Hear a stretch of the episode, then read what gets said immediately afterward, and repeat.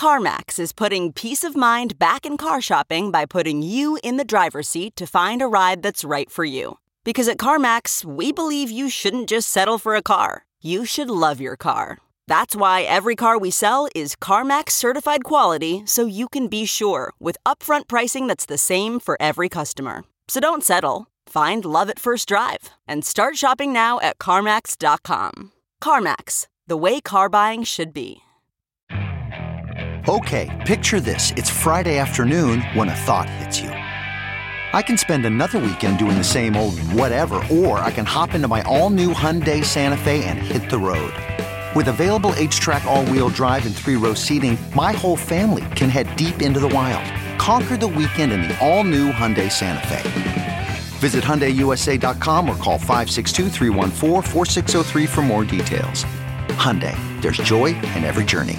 From an overall market structure perspective, I think the, the, the, single most important player is the Federal Reserve and the ECB and some of the central banks. And as long as they're doing what they're doing, we'll be in a super giga tera cycle. This is my personal feeling. It's going to be choppy. And, you know, every time I'm on Bloomberg, on CNBC, and they're, oh, but it's so volatile. Well, volatility is a blessing and a curse. Welcome back to The Breakdown with me, NLW. It's a daily podcast on macro, Bitcoin, and the big picture power shifts remaking our world.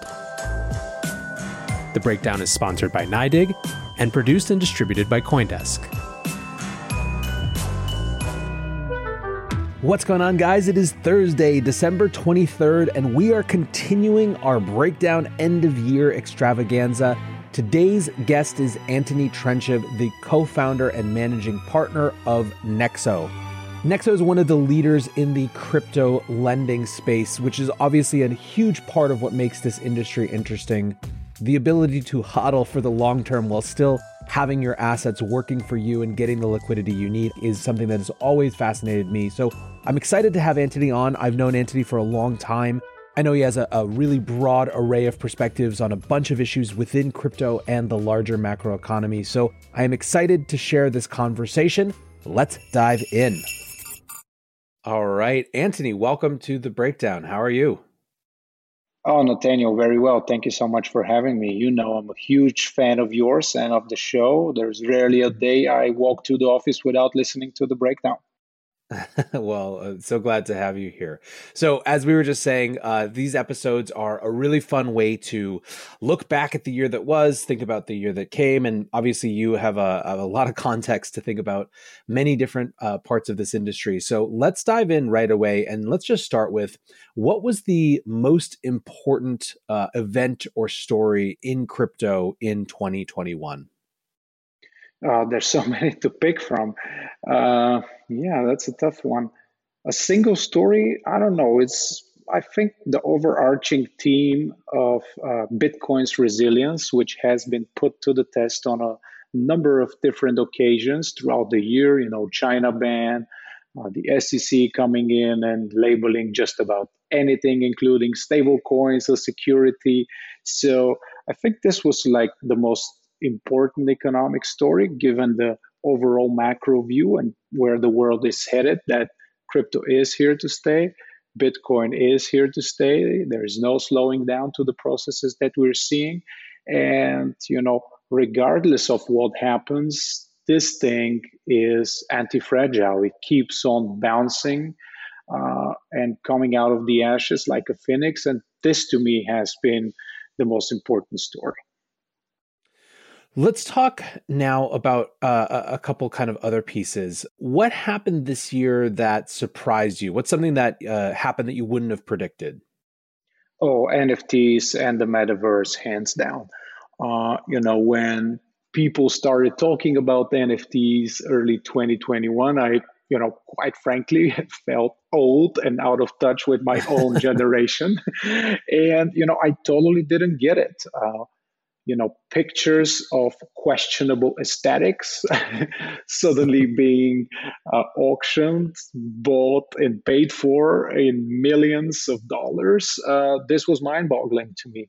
And then i started uh, diving a little deeper and it started to make sense in the uh, you know, when you put things into perspective and come to terms with the fact that we all, most of us, are at least halfway there in terms of living at least a portion or even half their lives, uh, you know, submerged into virtual realities. You know, you can check the screen time on your iPhone. It has this nasty little feature that tells you how many hours you have been glued to your phone. So we're almost there in the metaverse already. And, you know, NFTs being the tokens, the status symbols, the totems, the deeds of our, uh, you know, metaverse properties and also the intellectual property. I think the, you know, the the potential there is gargantuan. Um, speaking of NFTs, I noticed that you guys just introduced uh, basically an NFT lending desk where people can get value in the same way that they would put up crypto for collateral. They can now put up NFTs. Do you think part of what makes them such an interesting uh, uh, on entry point into the metaverse is there that they're ultimately still a digital asset that can be financialized in interesting ways? Oh, absolutely. I, I, mean, you know, it's a great thing that we've done with Three Arrows Capital here, whereby you can take out the loan against your NFTs. But this is early days, so it's a little bit of uncharted territory. We'll see how exactly it uh, plays out. This is just for now for the OTC desk and for you know uh, institutional and larger clients before we bring it to the retail. Just as a disclaimer up front, but. Uh, I mean, that has got us, ter- ter- you know, uh, terribly excited because this is the first of its kind mechanism whereby you can unlock some of the liquidity uh, in NFTs and, uh, you know, not to toot uh, own horn too much here, but you know, I think institutions such as Nexo that gave uh, uh, the instruments for people to tap into their crypto wealth without having to sell did play a role in uh, the adoption, the proliferation of digital assets, and ultimately for people being able to hold on for longer periods and without worrying about short-term uh, liquidity needs. And I think you know if NFTs take off the way I am hopeful they will, this will be uh, uh, you know, a, a, a, huge total addressable market And it's got us really excited because we think we here are helping with the infrastructure which needs to be in place for this to happen. Amazing. Uh, we'll we'll come back to to some of that uh, stuff in, in, just a minute, but I wanted to actually zoom out to the macro now a little bit. What do you think the most important uh, economic trend or story was of 2021, even outside of the digital asset space?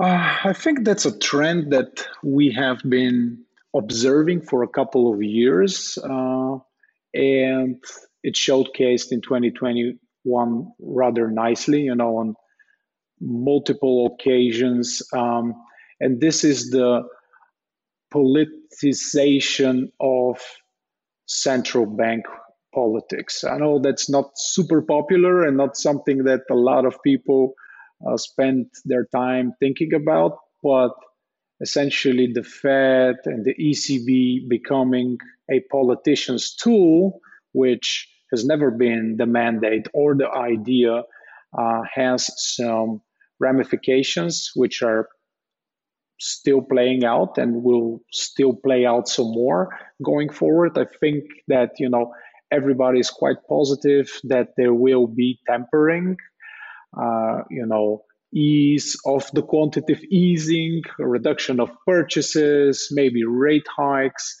Uh, I beg to differ. I think that cheap money is here to stay. So to me, this has been the more most economic trend. Well, not quite the trend, but something that I think I am feeling out and grasping correctly, and not everybody is. Uh, and this has some implication on its own, last but not least for crypto.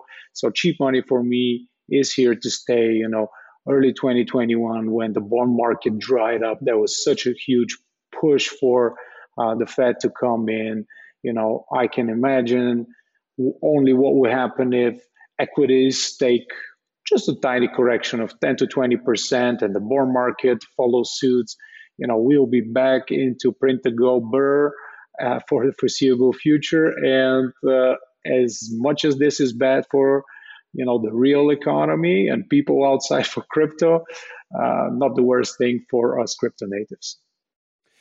It's interesting. Uh, so we're recording this the you know the week of the FOMC meeting, and one of the things that was fascinating that happened is when the initial report came back that uh, the Fed was going to double its asset or double the speed of the taper of, of asset purchases and was anticipating three rate hikes next year. Inflation expectations went way down, right? They cratered. But then when Jerome Powell held his press conference, uh, they actually went right back up and in fact exceeded the, the five year inflation expectation went up from where it was before the press conference and a lot of people's interpretation was jerome powell was uh, and the fed were basically making a nod to inflation fighting with this expectation of raised rates but were very clearly not having some Paul Volcker moment where they were going to be willing to plunge the you know the the world into recession in order to fight it. And I think it's sort of testament to, to what you say or evidence of, of your suggestion that uh, even in a period of heightened inflation, you know, this sort of cheap money is here to stay. And you know, to give Paul Volcker some credit, uh, you know, this man he you know bit his teeth and just persevered with his views and policies despite uh, the challenges that he was facing. And quite frankly, I haven't had uh, the chance to see in our lifetime. Well, I was around back then, but still uh, very young. So it's interesting. It does take some political will, and you just don't see this on the horizon right now. Yep let's go back to the crypto space. I want to kind of get your uh, your view, zooming zooming forward and looking back. When the future looks back on 2021, so NFTs you kind of already mentioned, but just to sum it up in a bow, when the future looks back on 2021 NFTs, what will it think? It will think that you know we are moving away from uh, the early days, much like the dot com, you know, we had pets.com and a bunch of interesting experimental stuff where it's a beautiful mess, but it's a little bit of a mess. And now it crystallizes into something more useful, you know, just like out of the dot com mania, you had the Googles and the Amazons and the PayPals. I think this is what is slowly but surely emerging with non fungible tokens, you know being more just than just pictures. And i really am excited because you know it's everybody is now talking about the metaverse and facebook changed their name but nobody has even a clear definition of what the metaverse is. Yes some 3d virtual reality or augmented reality but how exactly it unfolds remains unclear. And i think a great focus of crypto space and generally of technological companies. You know, just the other day I was watching Bloomberg and there was uh, a senior executive of Google talking about the metaverse, trying to make a point not to say the words meta and describing around it. So, uh, you know, it is again a beautiful mess and it's a lot of potential but i think this will be one of the overarching themes of uh, next year the metaverse the infrastructure building and then the nfts that will make up part of the economy there.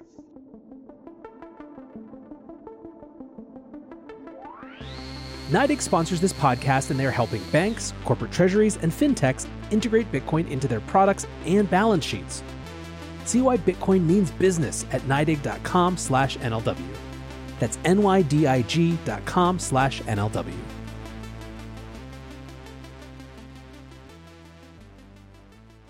When the future world looks back on 2021 DAOs, what will it think? I would obviously think about the attempt to purchase the Constitution, which unfortunately uh, did not come to fruition. You know, Citadel and Ken Griffin came in and they had their say and they won. But this is a temporary thing. I think that was super exciting in terms of how crowdfunding will function going forward. Uh, you know, it had its shortcomings.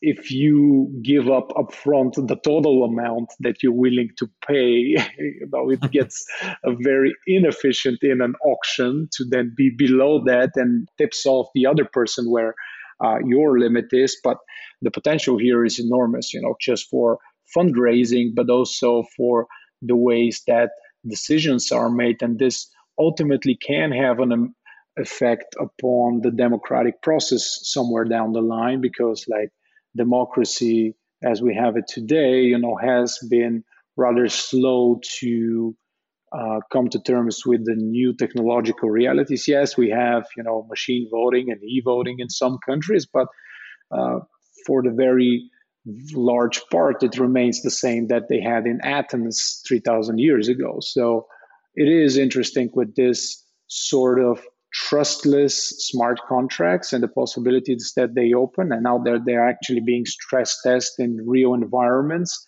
How would that play out in the democratic process five to ten years from now yeah, it's uh, it's fascinating. I think it, it, feels to me something that's very very nascent, and I, you know I wonder to what extent we'll look back as this is year where it, it started to become a thing, but it was really just very incremental relative to where we go next. Um, another key theme of the last year in the crypto industry specifically have has been the the sort of layer one smart contract platform battles. Obviously, platforms like Solana and Avalanche have had huge hype uh, as new players actually coming to market. But what has been your perception of of those battles? Is uh, what what is their significance, or is it just sort of the crypto industry evolving? Well, I think it goes in two directions. You know, there's the financial speculation element, which draws people in and they pretend to be in it for the technology, and quite frankly, they're not. Uh, and I'm saying that as a person who is jealous of them. just the other day, I met this person who had purchased Solana at six cents. And because of his SPV, which is very tax inefficient, he's now sitting on 5,000x, which is great. And I envy him for that. But kidding aside, you know, I think that all the layer one solutions and their a little bit of arrogant attitude towards older protocols such as Ethereum will face some of the same challenges that Ethereum has been facing once it scales you know apart from the financial speculation and the asset appreciation but in terms of uh, transaction numbers uh, blocks or whatever the technology they're using they will face some of the same challenges. So i wouldn't write off ethereum just quite yet uh, but it is exciting to to see competition and you know just this inspiration of great minds coming into uh, the space that were previously totally outside of it. I spoke to some developers in Switzerland, and they're like, you know, we ran out of uh, blockchain developers. So what we're doing now, we're essentially stealing people from Google and Amazon and giving them a crash course in uh, blockchain language uh, uh, engineer language uh, you know development and they're starting to write code for us. And this speaks volumes to how far the industry has come. And it opens up a, a, lot of potential to all the layer one protocols because you know this is what ultimately drives any space forward is the accumulation of brain power. Speaking of moving a space forward what was your perception of the significance of El Salvador adopting Bitcoin as legal tender? I think it's huge as a real life test of whether such a thing was possible at all. And yeah, there were technical glitches, but nowhere near as bad as you know some of uh, uh, the people predicted. So it was a successful test in my eyes and my perception. I think some countries in Latin America are going to follow suit. Obviously, the more developed Western, uh, it's debatable whether uh, they're anywhere near such a bold step. But you know, it, it shows you that Bitcoin is succeeding on multiple fronts. It is uh, succeeding as a store of value, but now it is also thanks to second layer protocols useful as as a currency. You know early on everybody was thinking we're going to buy our coffees with bitcoin turned out this thing is far too valuable. But you know with now some of the protocol uh, second layer protocols tapping into that and providing solutions. And again here's a little self promotion companies such as ours which allow you to take out a loan against this great asset.